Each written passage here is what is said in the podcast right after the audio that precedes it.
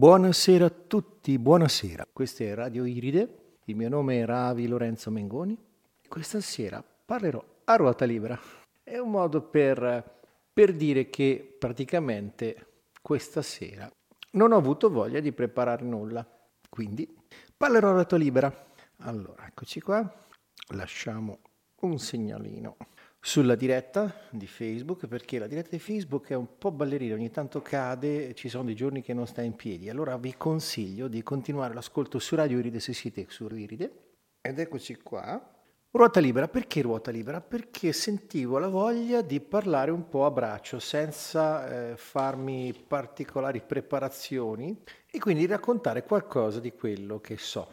Se avete qualcosa da chiedere, da dire, da comunicare, abbiamo un numero che è 338 377 5193 338 377 5193 quindi con questo numero eh, potete chiamare Radio Idride per cui 375 193 Al... benissimo. Quindi ripeto eh, Potete usare il link che ho postato anche sulla chat della diretta Facebook per connettervi allo streaming di Radio Ride che è molto più stabile. Lo streaming di Facebook a volte cade. Ovviamente lo streaming di Facebook contiene anche il video, quindi è più pesante. Invece lo streaming di Radio Ride è solamente audio, è una radio web, quindi potete eh, seguirlo più facilmente. Vi costa anche meno banda se non siete su una connessione piatta dove non pagate il consumo. Ruota libera. Perché ruota libera? Beh, ruota libera perché ho voglia di parlare libertà. Allora, sono tante le cose che osservo e molte, anche se eh, le riconosco in me, eh, mi hanno un po' stancato. E quindi il fatto di essere radio è anche un po' eh, questo, cioè nel senso dire la mia in un mondo dove tanti, eh, la maggior parte, sta nel racket emotivo e quindi si lamenta, pretende o accusa, voglio fare qualcosa di diverso, voglio raccontare. Voglio raccontare le cose come le vedo, che sono i miei fatti, non vi chiedo che siano i vostri, non ne ho assolutamente l'intenzione, vi chiedo di verificare quello che io dico, se avete voglia, se no potete anche farne a meno, tanto io lo dico lo stesso, e quindi di vedere se quello che vi racconto, ormai questa è la 48esima diretta che faccio, si può eh, contribuire alla vostra visione del mondo con qualcosa di diverso. Perché quello che dico lo dico non perché mi è arrivato per scienza infusa, ma perché l'ho eh, recepito, ascoltato e messo insieme alcune cose con le intuizioni fino a farmi un quadro, grazie ad altri esseri umani che hanno condiviso con me le loro cose. E quindi io eh, in qualche modo do seguito a questa condivisione condividendo il mio la mia visione del mondo. Cominciamo dalla libertà. Che cos'è la libertà? Eh, la libertà non è un concetto assoluto, perlomeno per me, perché eh, la libertà, visto che vivo in questo corpo, è soggetta a delle limitazioni. Cioè, banalmente, senza degli strumenti non posso volare senza un'automobile non potrei spostarmi per tutti i chilometri che faccio ogni giorno. Quindi la mia libertà è limitata da questo punto di vista. Ma le limitazioni più pesanti e più perniciose sono quelle che ci imponiamo noi e soprattutto quelle che ci imponiamo senza che ce ne rendiamo conto. Perché ci sono molte cose che noi diamo per assolute, immutabili e costringenti, che se guardiamo un po' meglio potremmo accorgerci che non è così. Perché questo? È una lunga storia che cercherò di fare corta. Diciamo che come siamo fatti noi? Noi abbiamo una mente che ci consente di usare il razionalità e il raziocinio, quindi di fare delle speculazioni eh, tipo che so, la matematica, la fisica, arti e scienze che, e tecniche nell'antica Grecia, per esempio, arte e tecnica erano la stessa cosa, tecne significava sia arte che tecnica, per cui noi già abbiamo fatto una spartizione, questo ci dice qualcosa. Scusate, ma mi viene da ridere, mi si scatena un po', se ho il prurito alla gola, evidentemente questa cosa che dico risuona anche in me. E quindi noi quando nasciamo condividiamo con il resto degli esseri viventi su questo pianeta delle strutture di base. Tant'è che quando veniamo concepiti, dalla singola cellula fecondata, che l'ovulo più lo spermatozoo, che messi insieme combinano i loro pezzi di DNA, ne fanno un DNA unico e irripetibile di un nuovo essere umano, da quella singola cellula fino ad arrivare ai nostri corpi c'è un fenomeno che gli scienziati hanno etichettato come ricapitolazione, cioè l'embrione, così si chiama l'essere umano che si sta sviluppando, è come se ripercorresse tutta la storia dell'evoluzione da esseri unicellulari fino a un essere umano per cui hanno studiato le varie fasi di crescita del feto, per cui ci hanno riconosciuto gli esseri unicellulari, i primi esseri multicellulari, eh, tutte le forme di vita a partire dall'origine fino a noi. E tra l'altro noi condividiamo anche dei pezzi di geni anche con le piante, per cui siamo tutti imparentati su questo pianeta alla fine. E di questo non ci rendiamo conto. Quindi noi siamo dotati di alcuni istinti di base che ci consentono di vivere e che sono la maggior parte delle attività che, che avvengono nel nostro corpo. Pensate solo al camminare. Se voi osservate un bambino che impara a camminare, fa un grande sforzo, un grande esercizio di presenza per muovere piccoli passi, prova, riprova, riprova, fino a che poi a un certo punto ci ritroviamo dopo qualche anno che camminiamo, corriamo e saltiamo senza neanche rendercene conto.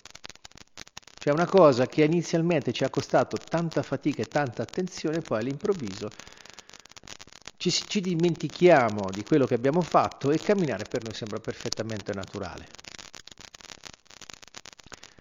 Quindi questa è la dimostrazione di che esiste in noi una sorta di incoscienza educata c'è un'incoscienza che portata fuori, ex ducere, portare fuori,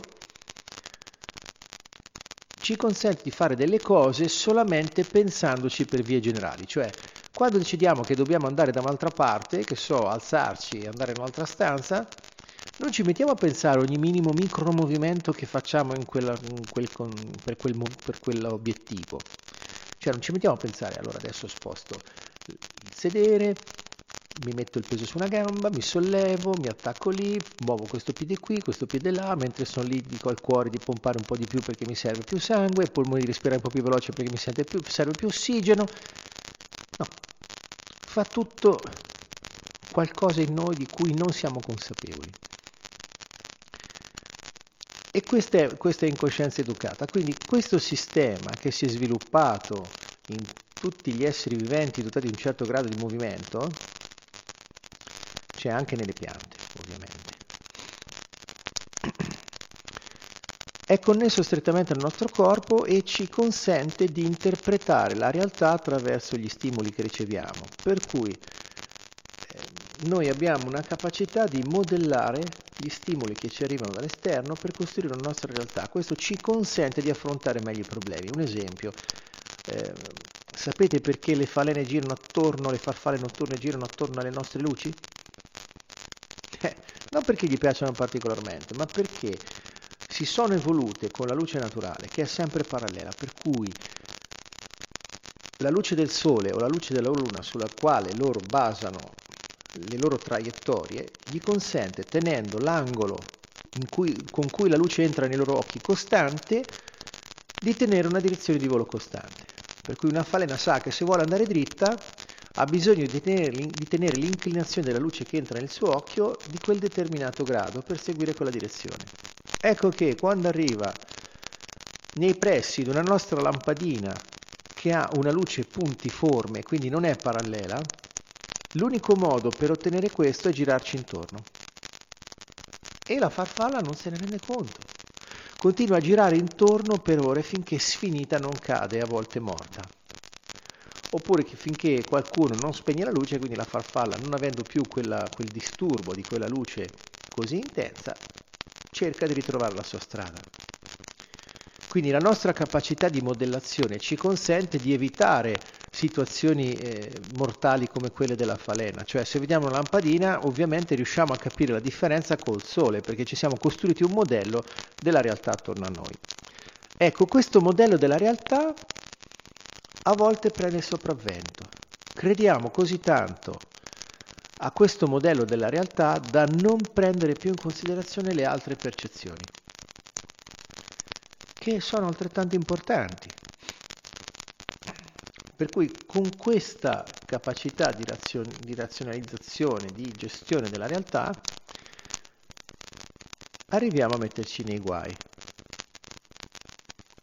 Perché questo?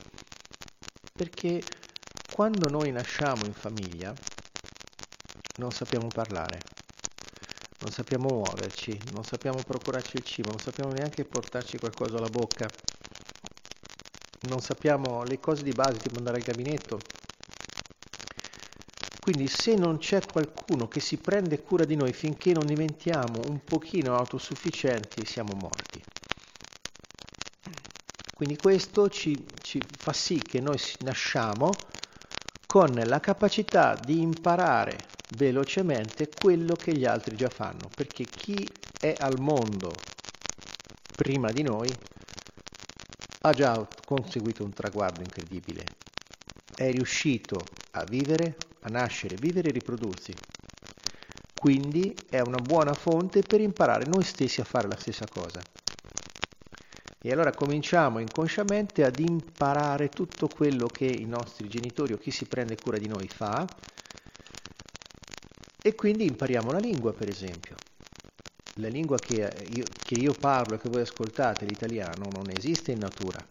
È un'invenzione umana, è un'invenzione culturale e quindi se io fossi nato in Inghilterra parlerei inglese. Quindi questo è un modello della realtà che io ho messo dentro di me e che uso per esprimermi. Quindi questo condiziona anche la mia visione della realtà perché quando penso qualcosa lo penso con parole italiane, quando, le penso, quando parlo inglese che le penso in inglese la mia realtà cambia un pochino. E quindi questo fa sì che avviene una cosa che è così, non, non è molto bella, però ve la racconto. Cioè, quando nasciamo siamo ancora molto connessi alle nostre percezioni, per cui tendiamo a fare come gli animali, cioè interpretiamo le, le, le percezioni e reagiamo distinto. Questo però è molto scomodo, sia per noi che per chi vive con noi. E quindi cominciamo a eh, subire una sorta di condizionamento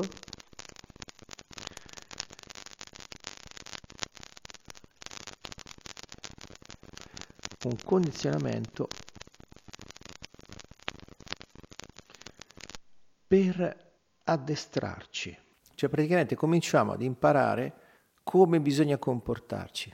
Ma questo prima richiede una decisione. Noi prendiamo una decisione, una sorta di... Eh, è come girare un interruttore. Decidiamo che, dato che le nostre percezioni ci fanno sentire male perché ci creano problemi con quelli cui vogliamo bene e che ci vogliono bene. Pensate a un bambino che eh, vuole mangiare quando ha fame, dormire quando ha voglia, praticamente mai e giocare sempre. Prima o poi i genitori sbottano e cominciano a dire no, questo non si fa, si mangia a quest'ora, si mangia quello che c'è a tavola, non si mettono nella mena nel naso, devi usare il vasino, non devi farti la pipì addosso, devi stare composto, devi fare questo, devi fare quell'altro, devi fare su giù e comincia questo, questo processo di addestramento così pesante che alla fine noi decidiamo che non è utile seguire le percezioni perché ci fanno soffrire e fanno soffrire chi ci vuole bene.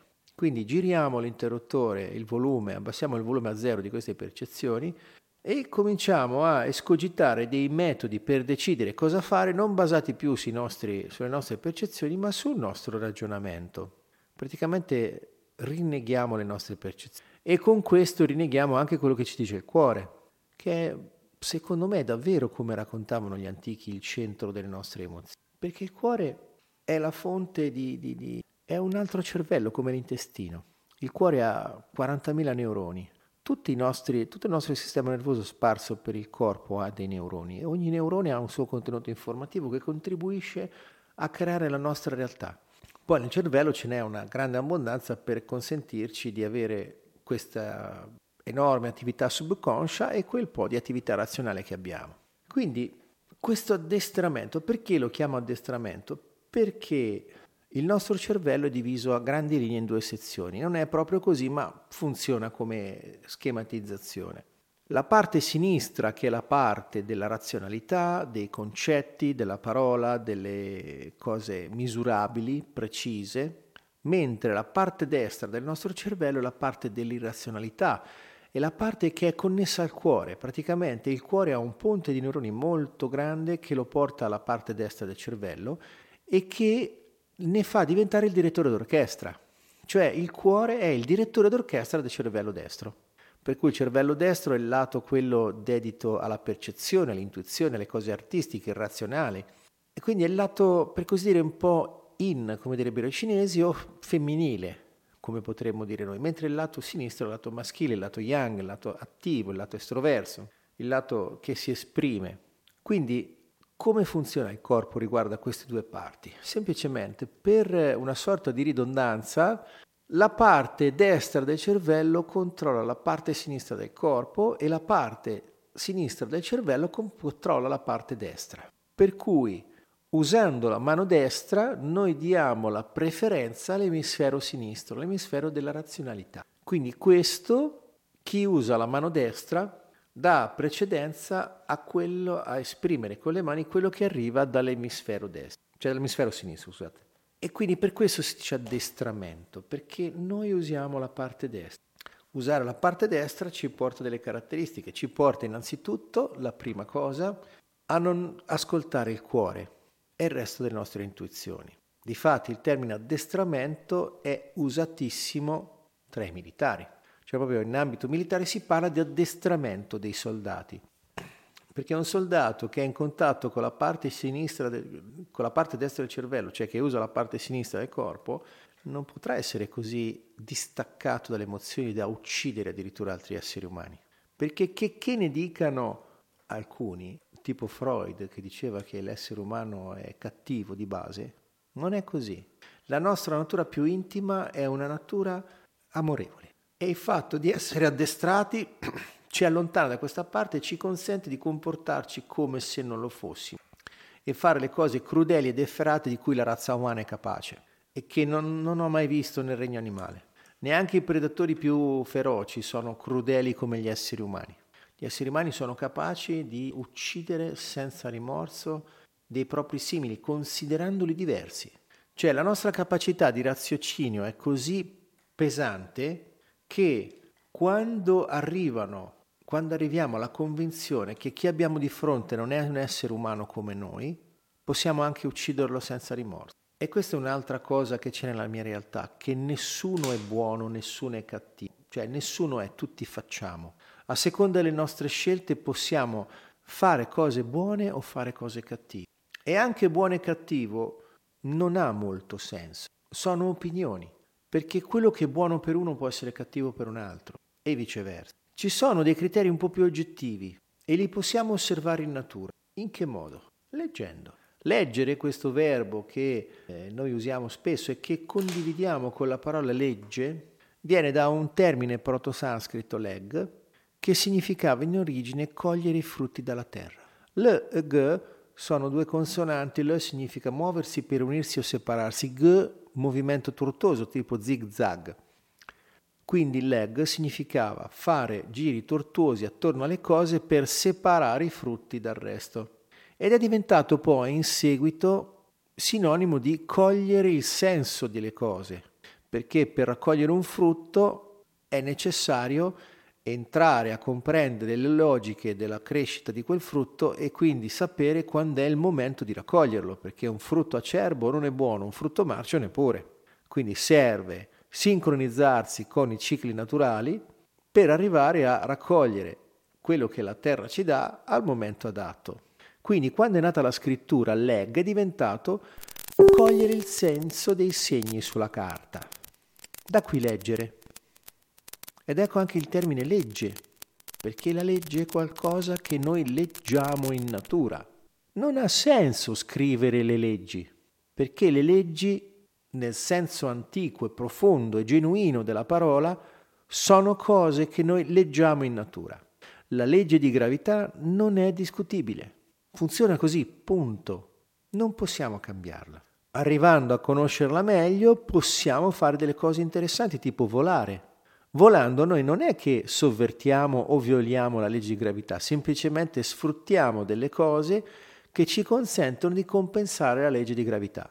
Tra l'altro senza la legge di gravità non potremmo volare, perché non funzionerebbe la spinta verso l'alto, del, l'alto dell'aria che è prodotta proprio dalla pressione che è generata dalla gravità. E tra l'altro, in onestà, il termine gravità non mi piace neanche un po', perché gravità ha a che fare con grave, una cosa grave, una cosa The grave in inglese è la tomba, quindi grave è sinonimo di qualcosa di mortale, di brutto. Invece per me la gravità è proprio la dimostrazione che anche le singole particelle non hanno voglia di stare da sole, vogliono stare insieme. Per cui le particelle nello spazio non scelgono di starsene per i fatti loro lontane una dall'altra, no, vogliono avvicinarsi, stare vicine vicine, prendersi, abbracciarsi e unirsi, fondersi e fare qualcosa di nuovo. Guarda caso, qual è la punizione che viene applicata agli esseri umani che si comportano male? La prigione, cioè l'isolamento dagli altri esseri umani. Cioè, lo sappiamo benissimo che cosa comporta la solitudine noi esseri umani. È una punizione. Quindi più che legge di gravità, io la chiamerei legge di coesione, legge della compagnia.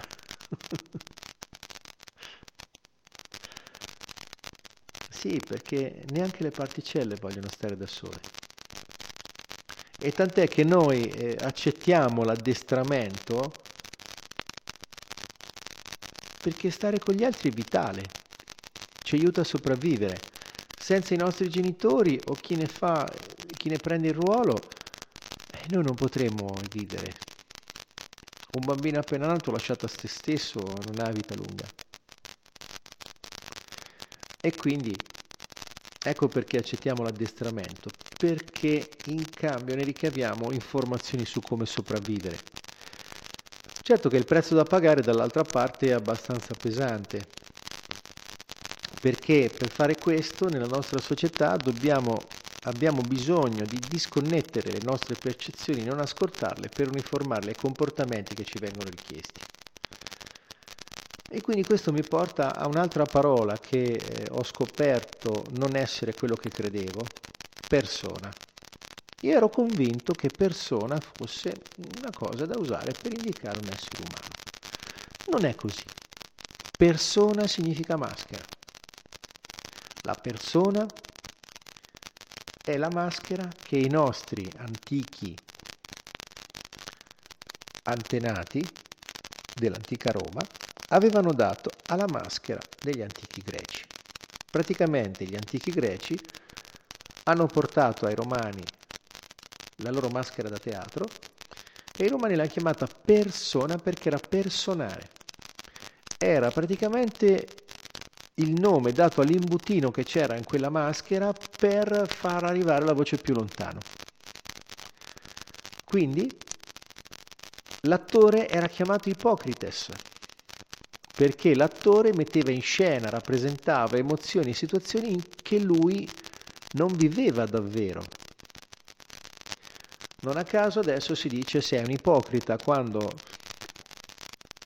diciamo, facciamo cose che non proviamo, che non sono vere. E quindi come mai usiamo così tanto la parola persona? Beh, un indizio ce lo dà l'anagrafe. Noi siamo iscritti all'anagrafe come persone fisiche e possiamo addirittura creare delle persone giuridiche. possiamo aprire delle aziende, registrarci come persone giuridiche, diventarne legali rappresentanti se sono strutture complesse e quindi questa di fatto agisce come un'altra persona. Quindi cos'è una persona? Beh, non è un essere umano. Quindi sicuramente, in tutta sicurezza e in tutta onestà, posso dirvi che se usate la parola persona riferita a un essere umano, state usando qualcosa di sbagliato, qualcosa che non funziona, è come prendeste una forchetta per mangiare la minestra. Non state parlando dell'essere umano, state parlando della maschera che egli si è messo per essere accettato in società. E quindi come mai esiste la persona fisica e la persona giuridica?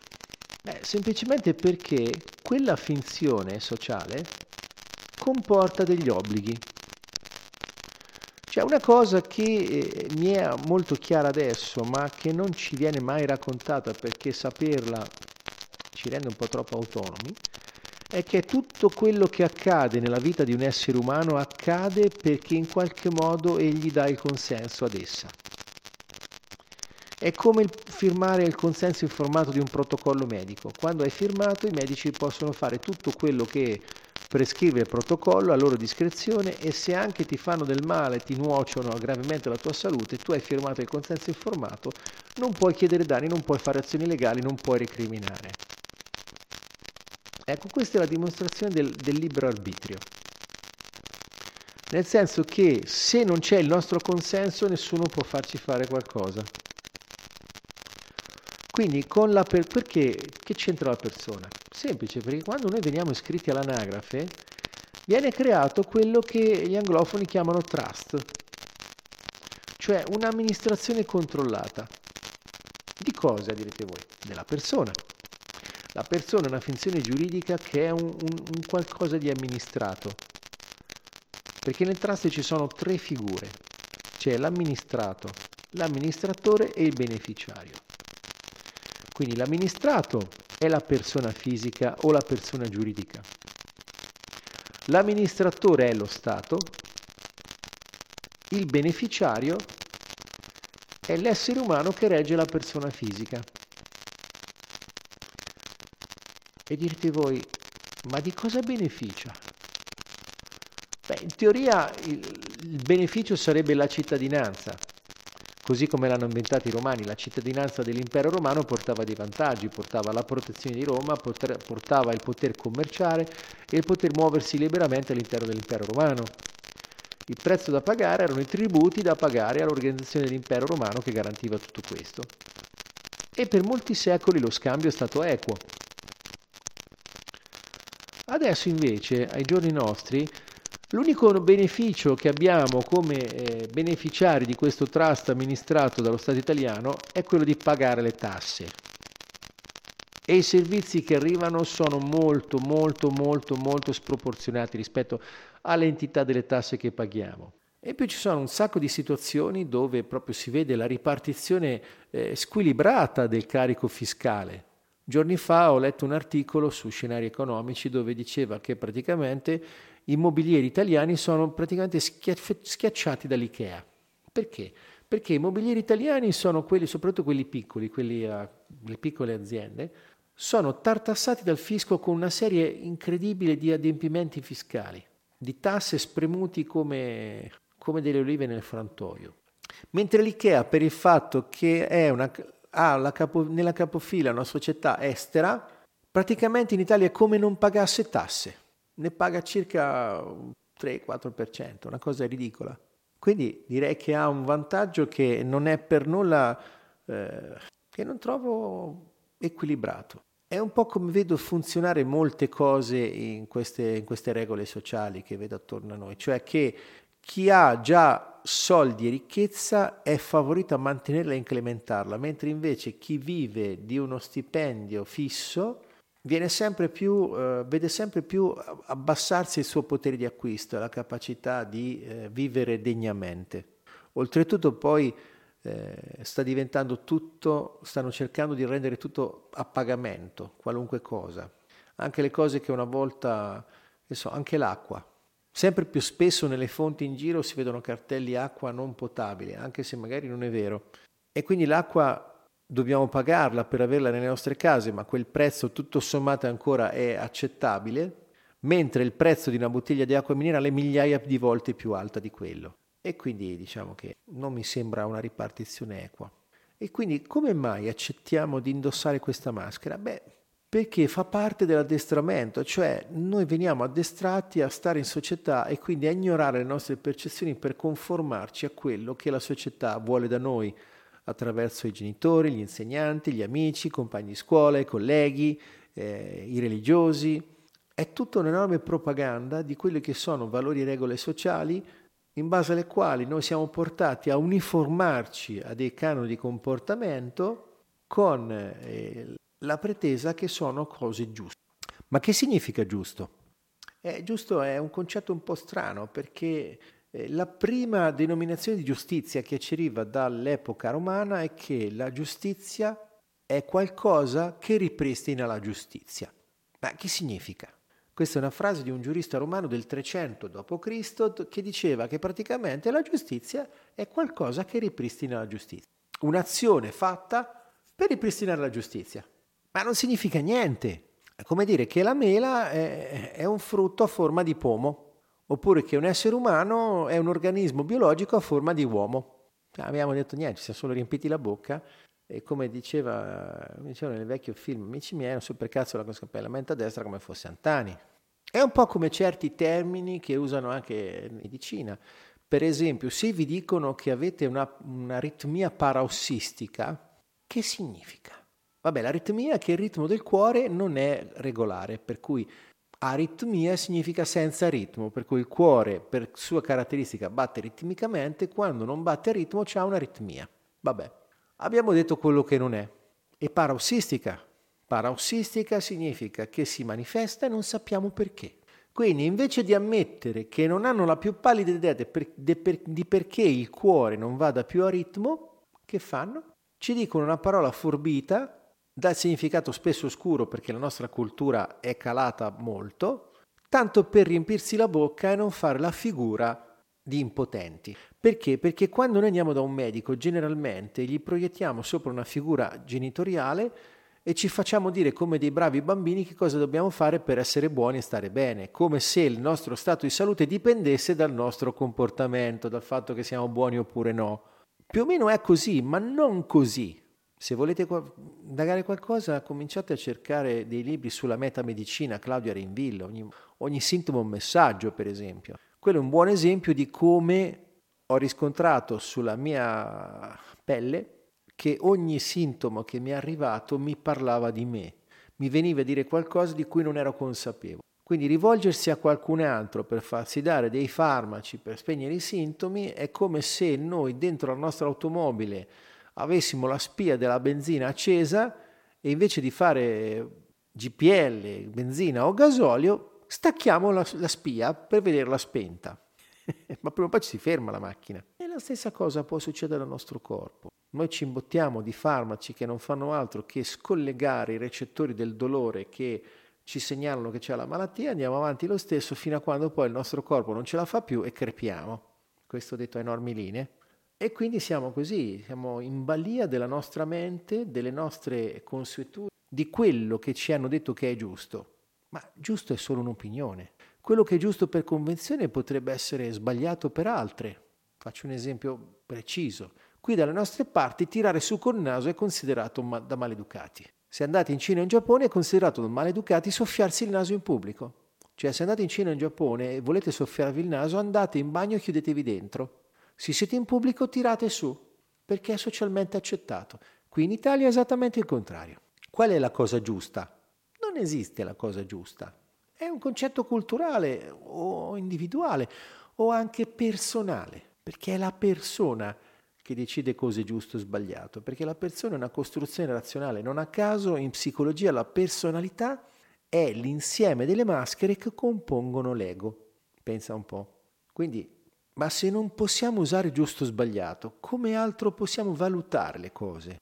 Un'idea ce l'ho, vita e morte. Cioè quello che è evidente in natura è che esistono esseri viventi esistono cose inanimate, senza anima. Le cose inanimate sono la polvere in mezzo alla strada, la sabbia o anche l'acqua, anche se l'acqua ha delle proprietà fantastiche. Grazie, è grazie all'acqua che esiste la vita. Forse anche l'acqua un po' è viva. Beh, sicuramente a memoria, per la mia esperienza. Quindi un criterio più funzionante, più oggettivo per così dire, è vita e morte, cioè capire che cosa di quello che facciamo avvantaggia la vita e di che cosa avvantaggia la morte.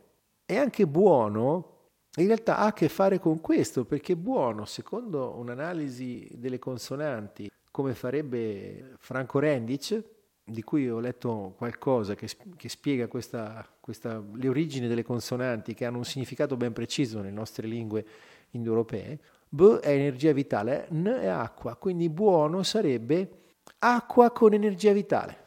Non a caso i nostri corpi sono fatti per il 78% di acqua e sono pieni di energia vitale, nel senso che noi abbiamo uno schema corporeo che è scritto nel DNA che tutto il nostro corpo contribuisce a mantenere tale. Cioè, istante dopo istante, qualcosa, qualche cellula nel nostro corpo sta lavorando per mantenere la coerenza di questo schema. Quindi ogni, costantemente noi buttiamo via pezzi che non fanno più parte di questo schema, che non sono più armonici con questo schema, e li buttiamo via attraverso la respirazione, il sudore, eh, le feci e l'urina, e mettiamo al loro posto dei pezzi nuovi che sono prodotti dal lavoro delle cellule attraverso quello che beviamo, respiriamo e mangiamo. Quando questa attività cessa, il corpo si disfa, si decompone e tutti i vari pezzi del corpo tendono a rientrare in circolo in natura e, e vengono presi a fare altro. C'è una trasformazione dove però l'essere umano che era non è più riconoscibile. E pensate che i nostri corpi nei nostri corpi le cellule più vecchie hanno 5 anni, per cui del nostro corpo di 5 anni fa non c'è più neanche una cellula. Eppure i nostri ricordi ci sono ancora. Noi siamo convinti di essere gli stessi esseri umani che ricordiamo anche più di 5 anni fa.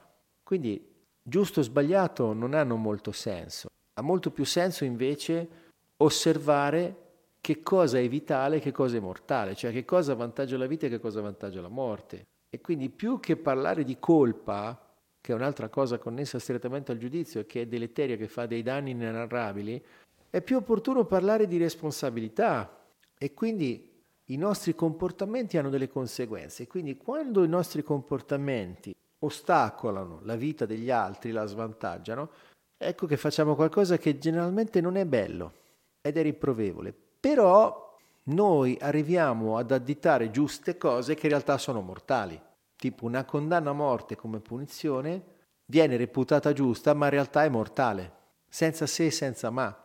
E quindi ci perdiamo di vista il discorso eh, della morale. La morale è, rischia di essere fuorviante perché quando viene applicata in maniera razionale diventa una cosa terribile. Non sto dicendo che bisogna per forza agire preservando la vita, a volte non è possibile. Se qualcuno talmente disconnesso dal suo cuore vi mette in condizione di rischiare la, pro- la vostra vita, potreste non avere altra scelta che far finire la sua. E questa è una tragedia per entrambi. Non ci vedo niente di... ci vedo solo sofferenza e dolore. E noi abbiamo una grande esperienza, un grande retaggio. Noi siamo privilegiati perché viviamo da 70 anni in pace e questo è un grande dono. Io stesso ho preso in mano un'arma una volta sola facendo il militare e poi non l'ho più fatto e sono felice di poter vivere, mi piace. Però siamo il risultato di tante generazioni che hanno combattuto una guerra dietro l'altra e quindi questa cosa non mi piace, mi piace la pace, però è esistita, c'è e ce la portiamo dietro in qualche modo. E quindi non è giusto né sbagliato, è una, una, una serie enorme di cause e effetti che si propaga fino a noi. E questa è una delle cose importanti, che se non siamo in grado di comprendere come siamo arrivati fino a qui, che cosa ci ha preceduto, e rischiamo di andare avanti verso una direzione che non è così vitale. Quindi questo addestramento che noi viviamo in società, che cosa comporta? Questa finzione a cui ne siamo agganciati, questa persona di cui siamo convinti di esserlo, per cui diciamo io sono Tizio Caio, la cosa reale è che il nostro nome è, il mio nome è Lorenzo Mengoni e ci ho aggiunto Ravi, ma più mi stava un po' stretto, avevo bisogno di allargarlo un po'. Ravi in sanscrito significa sole, io amo il sole e quindi mi è arrivata questa intuizione Ravi. È un nome molto usato in India, ma mi piace come suona. Quindi adesso mi faccio chiamare Ravi o Lorenzo, per me è indifferente, mi riconosco in entrambi. Sono solo etichette, in realtà io sono altro. È questa la, la difficoltà in cui vivono la maggior parte degli esseri umani, identificati in qualcosa. E questo ha degli agganci fortissimi perché a livello psicologico la più grande forma di energia che noi possiamo trovare e mettere in campo è quella dedicata alla difesa della nostra identità. Per cui se noi abbiamo agganciato la nostra identità a qualcosa, per difendere quel qualcosa siamo disposti anche a morire. E questo è molto mortale quando le cose a cui abbiamo agganciato la nostra identità sono esterne, sono fuori di noi, tipo il lavoro, le relazioni, i ruoli, gli status sociali, le qualifiche.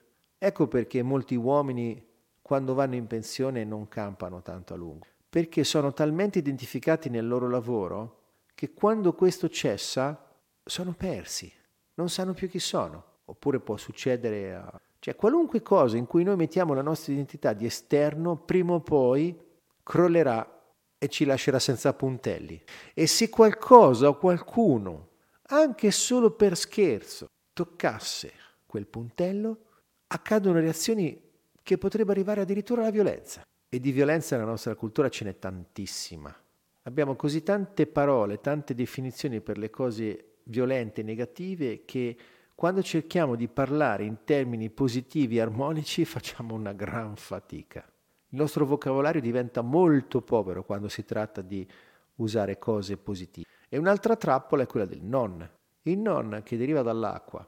Come deriva dall'acqua? Dite voi. Sì, sì, deriva dall'acqua. Non significa acqua nel, nelle nostre origini proto-sanscrite. Non a caso dice nave nautica e nuotare. E che c'entra il no? C'entra così come la notte. I nostri antenati erano convinti che fuori della Terra ci fossero l'acqua e la luce cosmica che chiamavano Ka. Questo Ka di giorno perché c'era la luce del sole. Quando il sole andava dietro l'orizzonte, la luce spariva e rimaneva solo l'acqua cosmica, da cui è diventata notte. E anche il niente, perché vedo niente era vidna, che vide vedere, lo era già allora. Na, l'acqua cosmica, è scura, è diventata niente e notte. Quindi no significa c'è solo l'acqua scura, non c'è nient'altro. Niente. e anche Venezia acquista un senso perché V è circolare separatamente.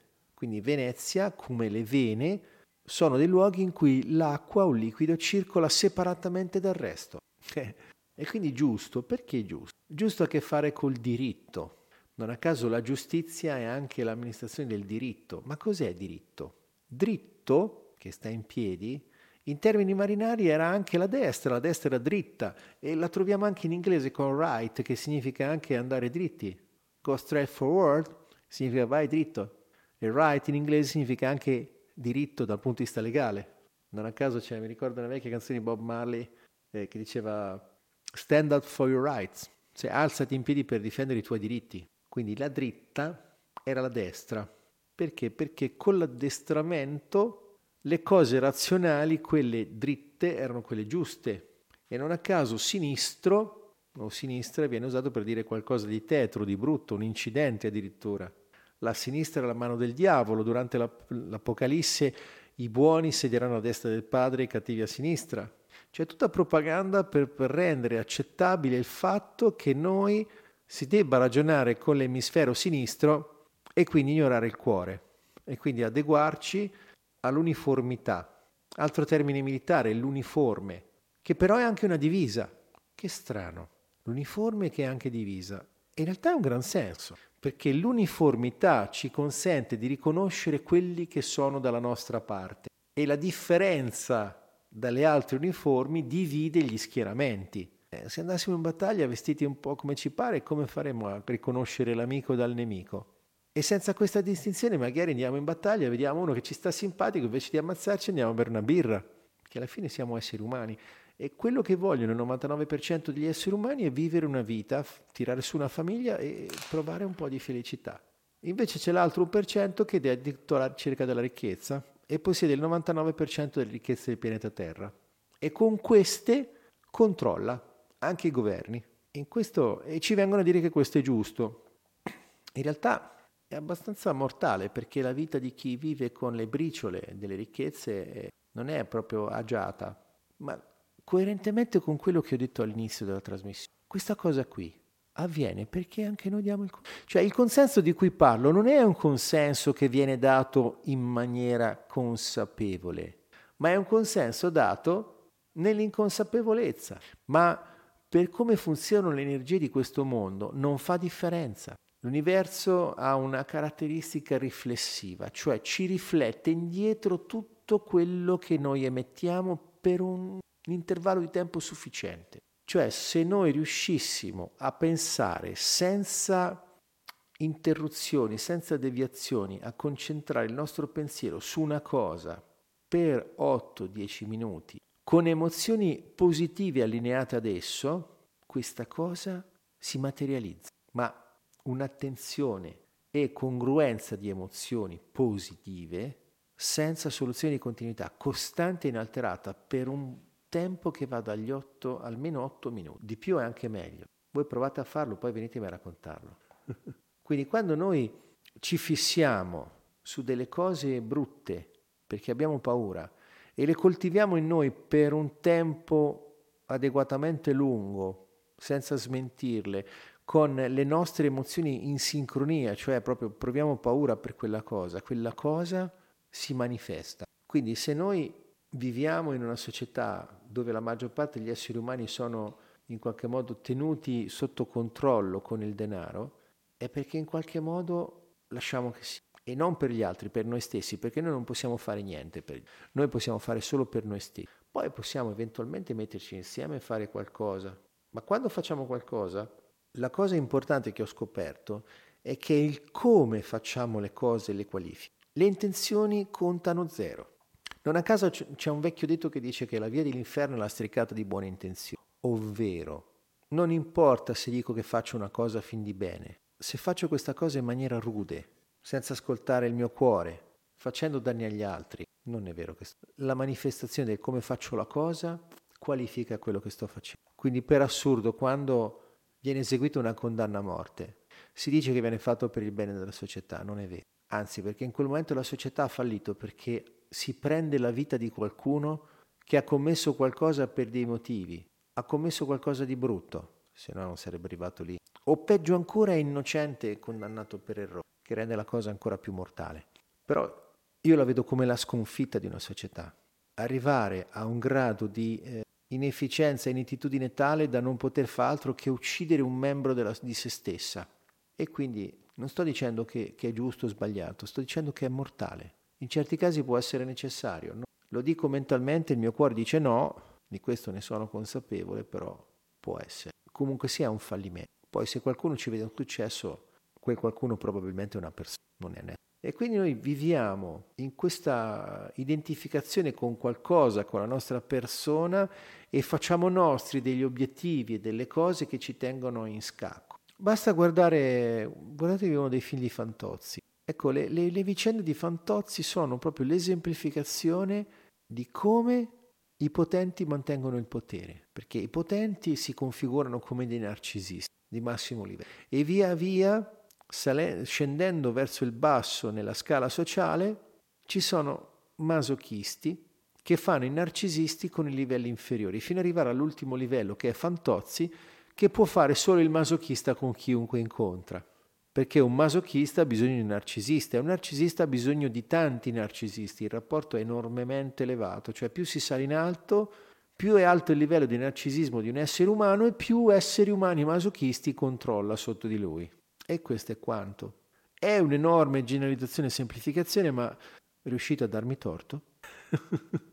e quindi in questo scambio fra masochisti e narcisisti eh, avviene quello che eh, ho sentito per la prima volta nominare da Mauro Scartovelli il racket emotivo. Cos'è il racket emotivo? È la manifestazione di lamento, pretesa e accusa. Quindi il narcisista in genere o pretende qualcosa dal masochista o accusa di qualcosa il masochista o si lamenta di qualcosa che il masochista ha fatto o non ha fatto.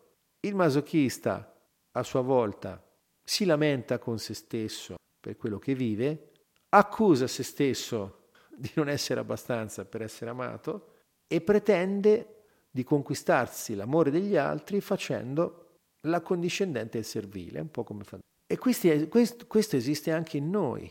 Noi stiamo facendo gli accondiscendenti lasciando fare a uno sparuto gruppo di esseri umani delle cose orribili con la nostra società, rendendoci sempre più poveri, con l'illusione che lo fanno per il loro bene. Cioè una delle illusioni più grandi della nostra società è che chi sta in ruoli di potere solo per il fatto che occupa ruoli di potere deve essere bravo, deve essere buono, deve garantire il bene sociale.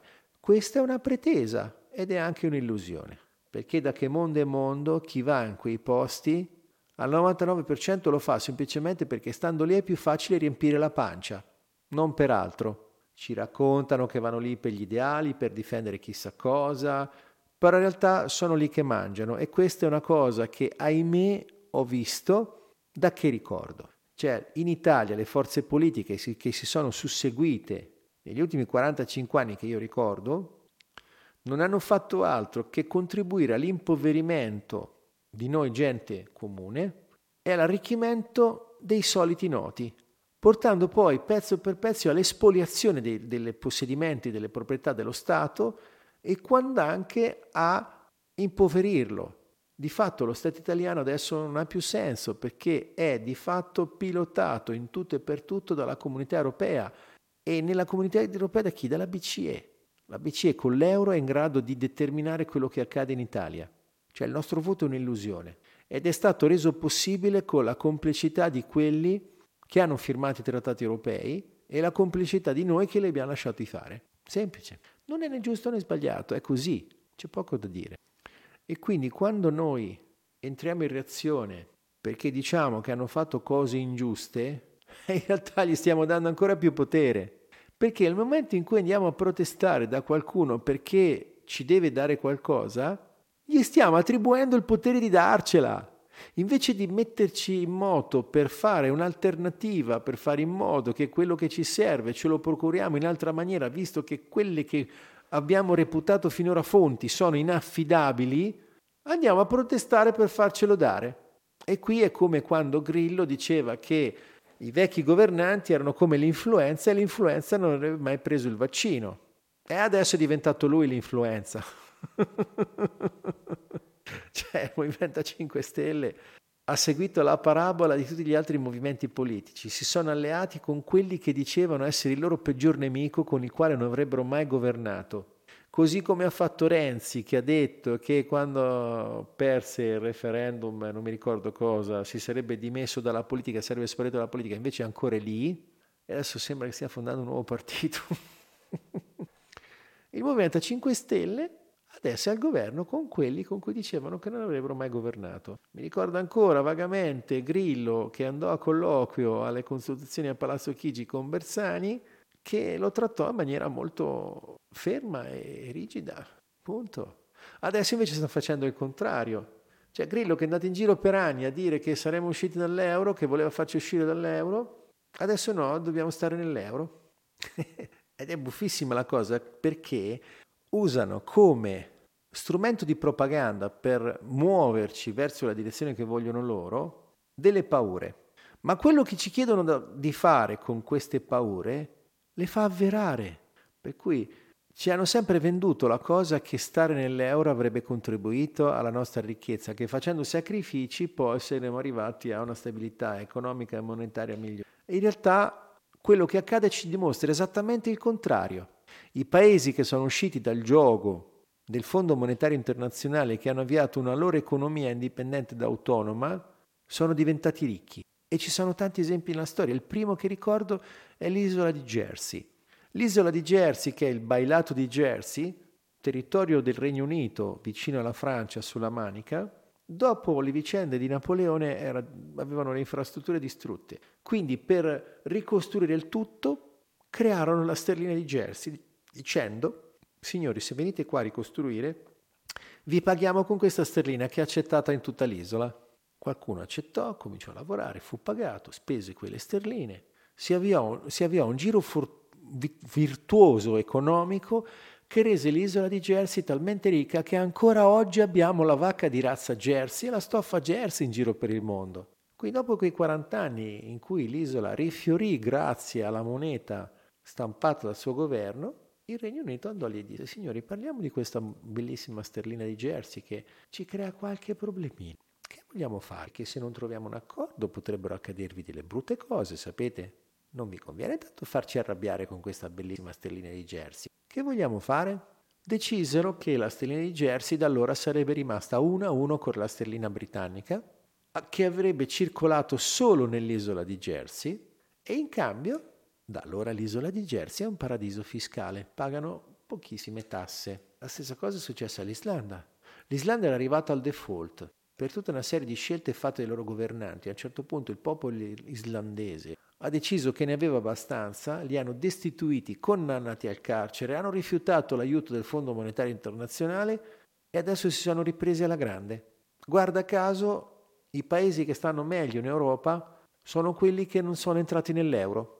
E guarda caso il Regno Unito sta per uscire dalla comunità europea dopo non aver voluto la moneta. Mentre la Francia ha il triste primato che col franco centroafricano controlla e depreda l'economia di 14 paesi di Africa, le sue ex colonie, che di fatto sono autonome solo sulla carta. Praticamente col franco centroafricano questi paesi sono costretti a versare di tutto quello che scambiano la metà alla Banca di Francia e qualunque iniziativa loro prendono deve essere prima vagliata dal governo francese. Una volta la Francia si prendeva il 60% del denaro che, ci, che girava, adesso sono al 25%. Hanno fatto una piccola concessione. Comunque sia, si portano a casa una montagna di... E guarda caso, la maggior parte degli africani che prova ad arrivare in Italia parla francese. Però quando arrivano a 20 miglia li buttano giù dal treno. L'ho visto io con questi miei occhi. L'anno scorso andavo a Menton, ero sul treno da Ventimiglia a Menton, è salita la gendarmerie, ha preso tutti i ragazzi di colore che erano nella carrozza lì vicino, li hanno tirati giù dal treno, li hanno perquisiti, li hanno rispediti indietro e li hanno fatti risalire su. Eppure parlano francese. Qui noi viviamo in questa situazione perché non ci rendiamo conto della nostra facoltà di libero arbitrio. Cioè abbiamo rinunciato noi per primi alla nostra sovranità come esseri umani. Ci crediamo delle persone e per adempiere agli obblighi truffaldini delle persone accettiamo di diventare sempre più poveri. Accettiamo anche di giudicare il denaro. Ma il denaro è neutro, il denaro è uno strumento, il denaro non ha volontà propria. E invece la propaganda della religione, per esempio, la religione cattolica, ha sempre di, di, dipinto il denaro come lo sterco del demonio. Intanto però la Chiesa Cattolica ne ha, ne ha accumulato quantità incredibili, cioè sono ricchissimi. È un po' incongruente. Quindi è ora di togliersi l'illusione che la nostra società sia basata su principi alti. È solo la facciata per tenere le masse in riga. Niente di più, niente di meno. Non è né giusto né sbagliato. È dannoso per chi sta da una parte e secondo me è dannoso anche per chi sta dall'altra perché semplicemente ogni tanto avvengono dei ribaltamenti di fronte per cui quelli che una volta erano ricchi e potenti cadono in disgrazia, fanno una brutta fine e arrivano altri che prendono il loro posto. E questa è la dimostrazione di quanto sia illusorio credere di avere un vantaggio effettivo facendo danni agli altri.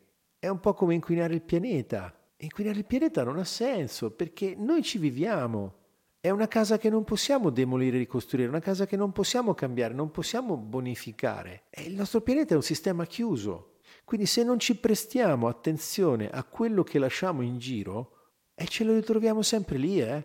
Quindi anche l'ultimo fenomeno mediatico, Greta Thunberg, che si è manifestata da pochi, è un'altra propaganda manipolatoria, perché quello che si propongono di fare, chi sta dietro Greta, chi la manda in giro, di fatto non cambia una virgola, serve solo a fare arricchire i soliti noti. E voi direte no, ma perché? Eh, no, io non ce l'ho con Greta, Greta mi fa tenerezza perché soffre per quello che dice, cioè lei è convinta di quello che dice, è convinta che lei morirà se non cambia il clima e quindi ha tutta la mia comprensione. Mi dispiace che ci sia qualcuno che abbia manovrato per farla vivere in quell'incubo perché vivi in un incubo, cosa che non auguro a nessuno. Però già la differenza di inquinamento fra le varie auto Euro 3, Euro 4, Euro 5, Euro 6 è talmente minima che non ha nessun senso, per cui costringere chi ha un Euro 3 a buttarla via per farsi un Euro 6 o un Euro 4 per fare un Euro 6 non ha nessun senso perché l'Euro 6 di fatto inquina, inquina quanto un Euro 4 e quanto un Euro 3.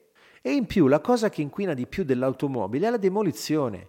Cioè se noi prendiamo una qualunque automobile, anche quelle degli anni 60, e la usiamo per 30 anni di fila, non inquinerà mai così tanto come quando la andiamo a demolire. Per cui la cosa più ecologica che possiamo fare con le automobili è usarle più a lungo possibile, perché finché ce l'abbiamo noi sono un mezzo di trasporto, quando le buttiamo noi diventano un rifiuto che inquinano.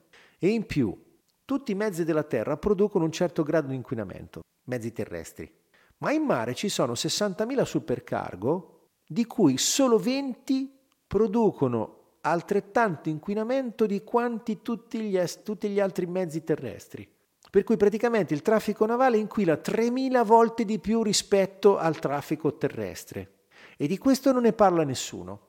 Come mai questo traffico che produce questa enormità di inquinamento nessuno vuole toccarlo, mentre vogliono andare a toccare il traffico dei mezzi di terra? Semplice, perché questi 60.000 supercargo sono di chi già è ricco, di chi manipola la campagna mediatica di Greta. Sono i supercargo che trasportano tutto quello che comprate, che arriva dalla Cina, che arriva dall'India, che arriva dal Giappone. E sono di soliti noti. E quindi cosa fanno? Fanno propaganda per convincervi, convincerci che è brutto e cattivo per il pianeta o continuare a usare le automobili tradizionali e comprare automobili elettriche che tra l'altro costano molto di più non ci sono le torrette elettriche per ricaricarle. Per cui io per esempio non posso comprarmi un'auto elettrica neanche se volessi perché non ho dove ricaricarla. I tempi di ricarica sono molto lunghi, ci vogliono diverse ore. In più le batterie delle auto elettriche sono fatte di litio. Il litio è un metallo molto particolare, a contatto con l'acqua prende fuoco, per cui in caso di incidente se si spezza una batteria si rischiano folgorazioni e incidenti e tra l'altro il, liqui- il litio è altamente inquinante. Le batterie durano molto poco perché dopo eh, le, le più, le, quelle garantite di più sono garantite 8 anni, per cui al massimo dopo 5-8 anni le batterie sono da cambiare e costano praticamente più di metà dell'automobile che comprate. E in più la corrente elettrica che viene usata dalle automobili elettriche, come viene prodotta? Dalle centrali nucleari? Dalle centrali carbon fossile? Alla fine dei conti, se guardiamo i livelli di efficienza, inquiniamo molto meno facendo gli stessi chilometri con auto col motore endotermico. E tutto questo senza neanche toccare minimamente il traffico marittimo e il traffico aereo, perché il traffico aereo inquina altrettanto. Anche gli aerei sono una bella mazzata dal punto di vista ecologico e di questo non ne parla nessuno. Quindi è come se noi avessimo a casa nostra 3 tonnellate, 3001 tonnellate di spazzatura e ci dessimo da fare per buttarne via una sola, pagando la salata pagandola molto salata e non facendo niente per le altre te- tre tonnellate che abbiamo a fianco. Che senso ha? È una cosa folle. Che senso ha? Accanirsi contro la maggior parte degli esseri umani che fa fatica a comprarsi un'automobile, perché adesso comprarsi un'automobile è diventato molto costoso, costringerli con le leggi a cambiarla indebitandosi, mettendosi in schiavitù per quei debiti, quando nella realtà non stiamo facendo niente per l'inquinamento del pianeta perché è solo un tre millesimo del problema. In più le centrali nucleari continuano a funzionare. Fukushima ha inondato di radiazioni tutto il Pacifico. È successo un altro incidente nucleare in Siberia. Nell'86, se non ricordo male, c'è stato Chernobyl. In America c'è stato l'incidente Three Mile Island. Ci sono state migliaia di esplosioni atomiche che hanno disseminato radiazioni in tutto il pianeta per i vari test. E noi ce la prendiamo con la briciolina delle automobili col motore a scoppio. Cioè questa è proprio la montagna che ha partorito il topolino e la maggior parte della gente è tutta lì pronti a scattare dietro al, comando di Greta. Noi che facciamo fatica a far ricepire ogni, le nostre piccole istanze delle cose che sono importanti per noi, assistiamo senza porci qualche domanda al fatto che questa ragazzina ha avuto accesso ai media, ai potenti della terra, per dire cose che in realtà sono aria fritta e ricca di anidride carbonica. E poi dal punto di vista scientifico, tutta la storia del riscaldamento non ha nessun riscontro, nessuna prova. Se guardate i grafici dell'andamento della temperatura, vediamo che il pianeta da, se- da, da tanti secoli va su e giù di temperatura, che i mari vanno su e giù di livello. E questo accadeva molto prima che creassimo tutto questo disastro di inquinamento. Quindi se guardiamo i dati da un punto di vista più ampio, non c'è più la correlazione fra l'attività industriale e la produzione di CO2 e l'aumento della temperatura, non esiste. È come la storia della canapa. La canapa è un dono meraviglioso. Con la canapa facevamo corde, facevamo una carta di elevata qualità. Harry Ford fece una modello T di canapa con la carrozzeria di canapa che se la prendevi a martellate non si rompeva e tornava a posto come prima. La carta di canapa ha un impatto ambientale molto, ma molto, ma molto più basso e di qualità migliore. E quindi perché è stata demonizzata? È stata eh, nominata marijuana dicendo che gli effetti psicotropi della cannabis fanno così male? Perché questo ha favorito l'industria della plastica e l'industria della carta dagli altri. Così chi ha trovato il petrolio nel, fino al 1920 a New York c'erano le torrette per la ricarica delle carrozze elettriche che circolavano normalmente. Poi a un certo punto ho deciso che era meglio il petrolio. Meglio per chi? Se avessimo continuato a usare auto elettriche, probabilmente adesso avremmo delle batterie che non sono così dannose come quelle al litio e dei sistemi di produzione elettrica che non sono così inquinanti come quelli a carbon fossile. E invece no, ci hanno convinti che era meglio il petrolio come il glifosato. Adesso c'è stata una sentenza di recente della Comunità Europea che dice che, di una corte della Comunità Europea, che non è dimostrato che il glifosato sia cancerogeno. Vabbè, intanto è un diserbante che ammazza qualunque tipo di pianta, solo quelle non modificate geneticamente e anche quelle poi, quando arriva alla fine, basta che gliene spruzzi un po' di più, muoiono anche loro e maturano. Per cui è talmente potente che ammazza anche quello che gli resiste un po' di più e lo fa maturare. Quindi questo è utilissimo in Canada dove di sole ce n'è poco per far maturare il grano. Oltretutto poi il vantaggio è che matura tutto contemporaneamente perché la pianta sentendosi morire fa un ultimo sforzo e cerca di portare a fine il chicco anche se non c'è il sole, tanto per assicurarsi la sopravvivenza. Che ne sa la pianta che tanto hanno i semi coltivati da un'altra parte. E quindi noi ci mangiamo la pasta della barilla che è fatta col grano che arriva in Puglia dal Canada, che è ricchissimo di glifosato e che quindi ci fa male. Tra l'altro di recente hanno proposto di dichiarare l'origine del grano sulla pasta, la barilla è stata la prima a rifiutare e la comunità europea sta spingendo per togliere l'origine degli alimenti dalle confezioni, tanto per non far sapere che cosa stiamo mangiando. Eh, questo qui come lo configurate? Per il nostro bene? Avvantaggia le nostre vite? o avvantaggia la ricchezza di quei pochi che già hanno il monopolio della ricchezza. Perché quello che è successo è che la società come la conosciamo oggi non è stata improvvisata in due giorni.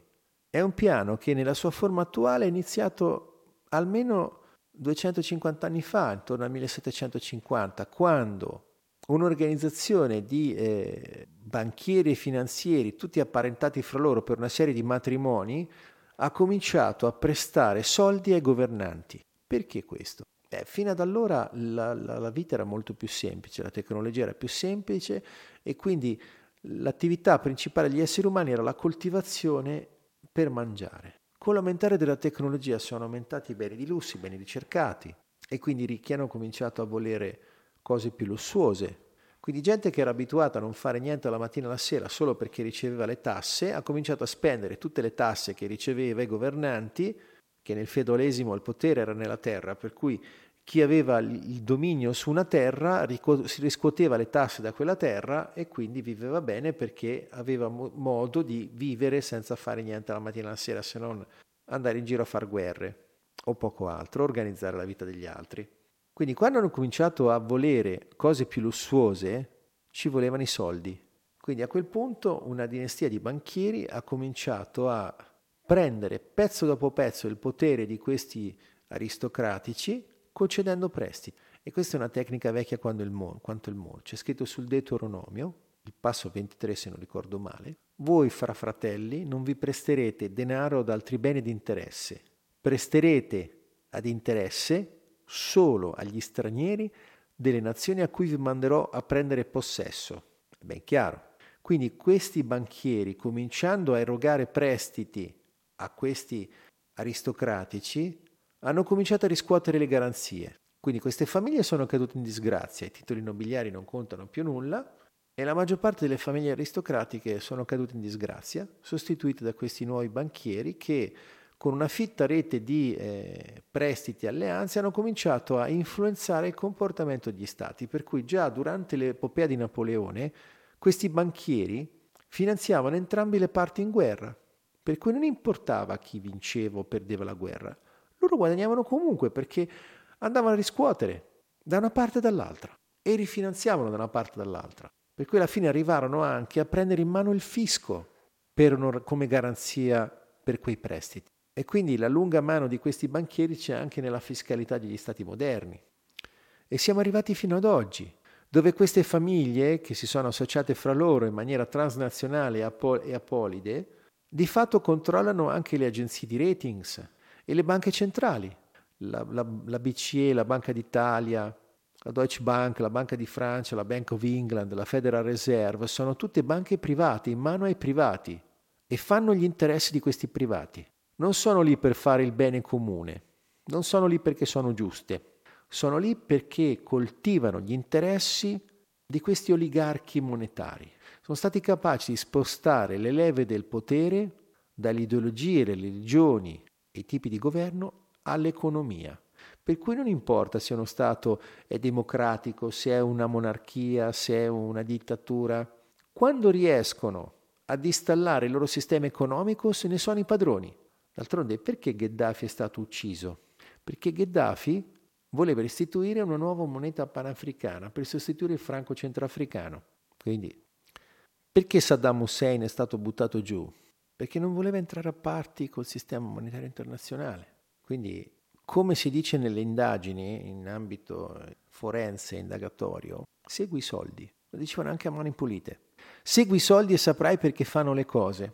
Per cui se fossimo in grado di, di seguire i soldi che girano, come vengono prelevati dalle nostre tasche dove finiscono, siamo anche in grado di comprendere perché vengono fatte le cose. Quello che ci raccontano è una pia illusione, non ha nessun senso. Ma perché lasciamo fare tutto questo?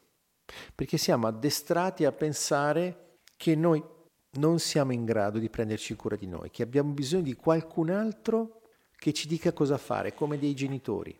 È una figura genitoriale noi, a cui noi diamo autorevolezza, alla quale riconosciamo il potere di farci dire che cosa è giusto per noi, anche quando in realtà ci impoverisce o ci massacra.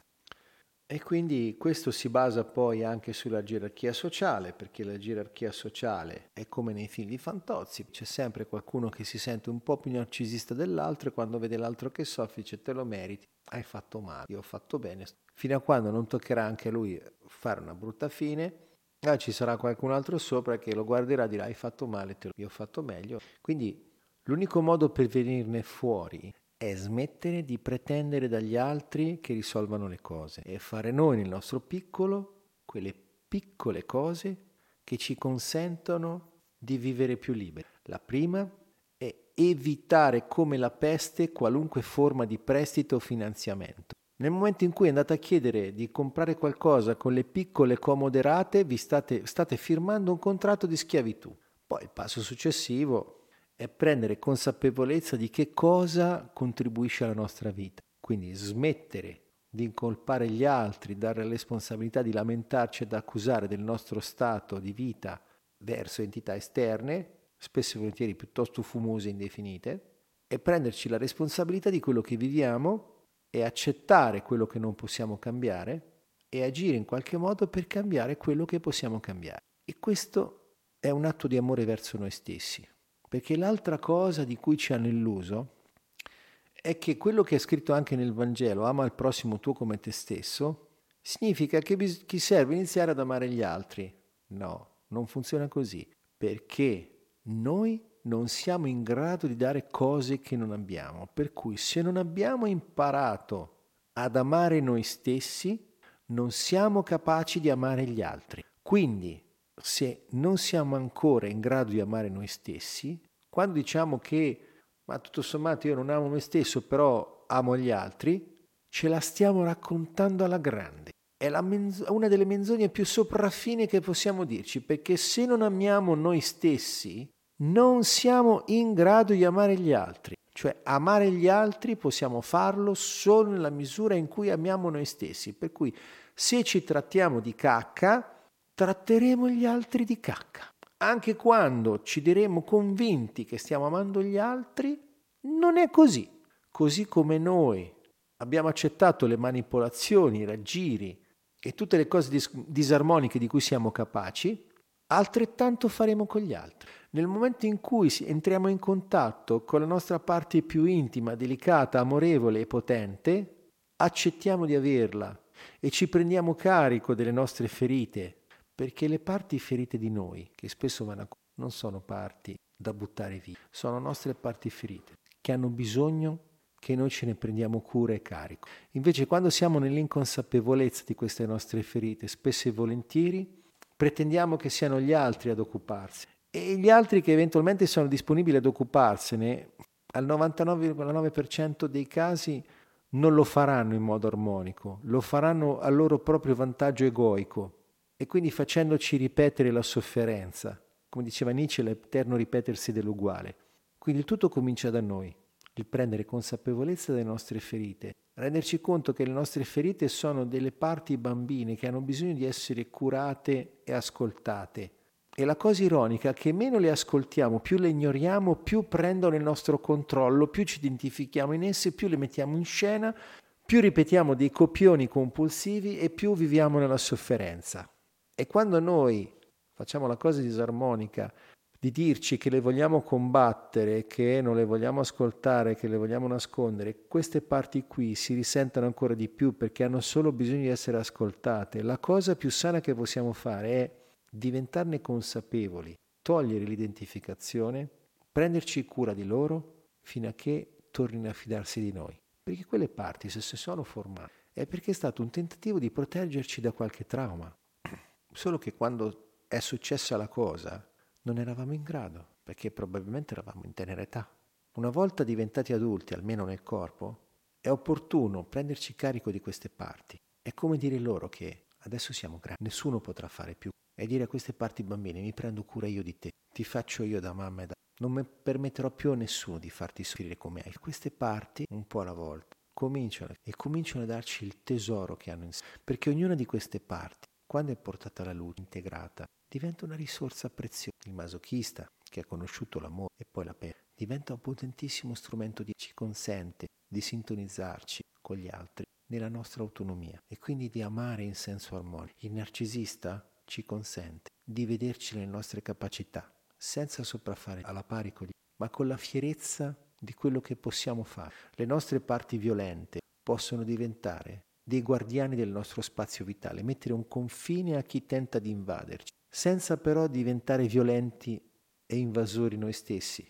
Le nostre parti paranoiche, che ci fanno comportare in maniera assurda a, volta, a volte, possono diventare de- degli strumenti di eh, rilevamento delle situazioni dannose quasi magici, magici.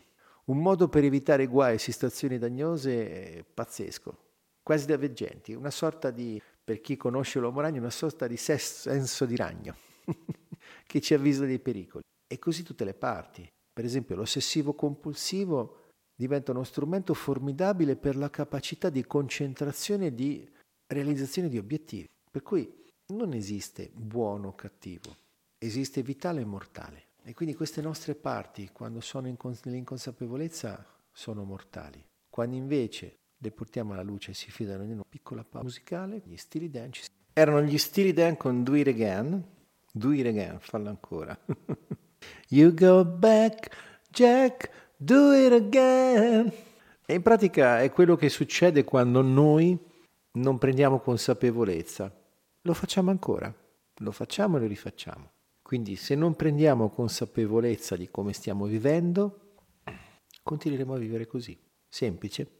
Quindi ci serve assolutamente, ci serve in modo assoluto, senza mente, perché è vero per me, iniziare dalla consapevolezza di come viviamo, cominciare a fare quegli atti di volontà che ci consentono di smettere di ripetere le solite vecchie e disarmoniche cose, e costruire insieme ad altri nostri pari, cioè equilivello, né sopra né sotto, un modo di vivere più armonico. Semplice, non è che c'è molto altro da fare. Eh, a mio avviso è un processo che richiede tanti esseri umani. Probabilmente questo porterà a una speciazione, per cui porterà a una nascita di una nuova cultura che potrebbe avere gli anticorpi per non far funzionare la propaganda che gestisce la società che io conosco. E quindi è questo quello che ci serve. Non perché dobbiamo farlo, perché il dovere è qualcosa di diabolico, non ha nessun senso. Ci serve, ci serve perché noi siamo re e regine. Invece siamo convinti, a volte, che ci serva qualcuno più autorevole di noi, che ci sta sopra, che ci dice come vivere. Ma non è così. Quello che ci serve è inseguire il piacere, quello sano, quelle piccole cose che danno valore alla nostra vita e tolgono il fiato dalla bellezza. E quindi, come mia consuetudine, per questa sera abbiamo finito, sono le 21, tra pochi secondi, e quindi vi lascio con la sigla che chi mi conosce, chi mi segue sa, Moments in Love degli Art of Noise, non a caso momenti di amore. Vi auguro di avere più momenti d'amore possibili nelle vostre vite. Un abbraccio, arrivederci, anzi a risentirvi.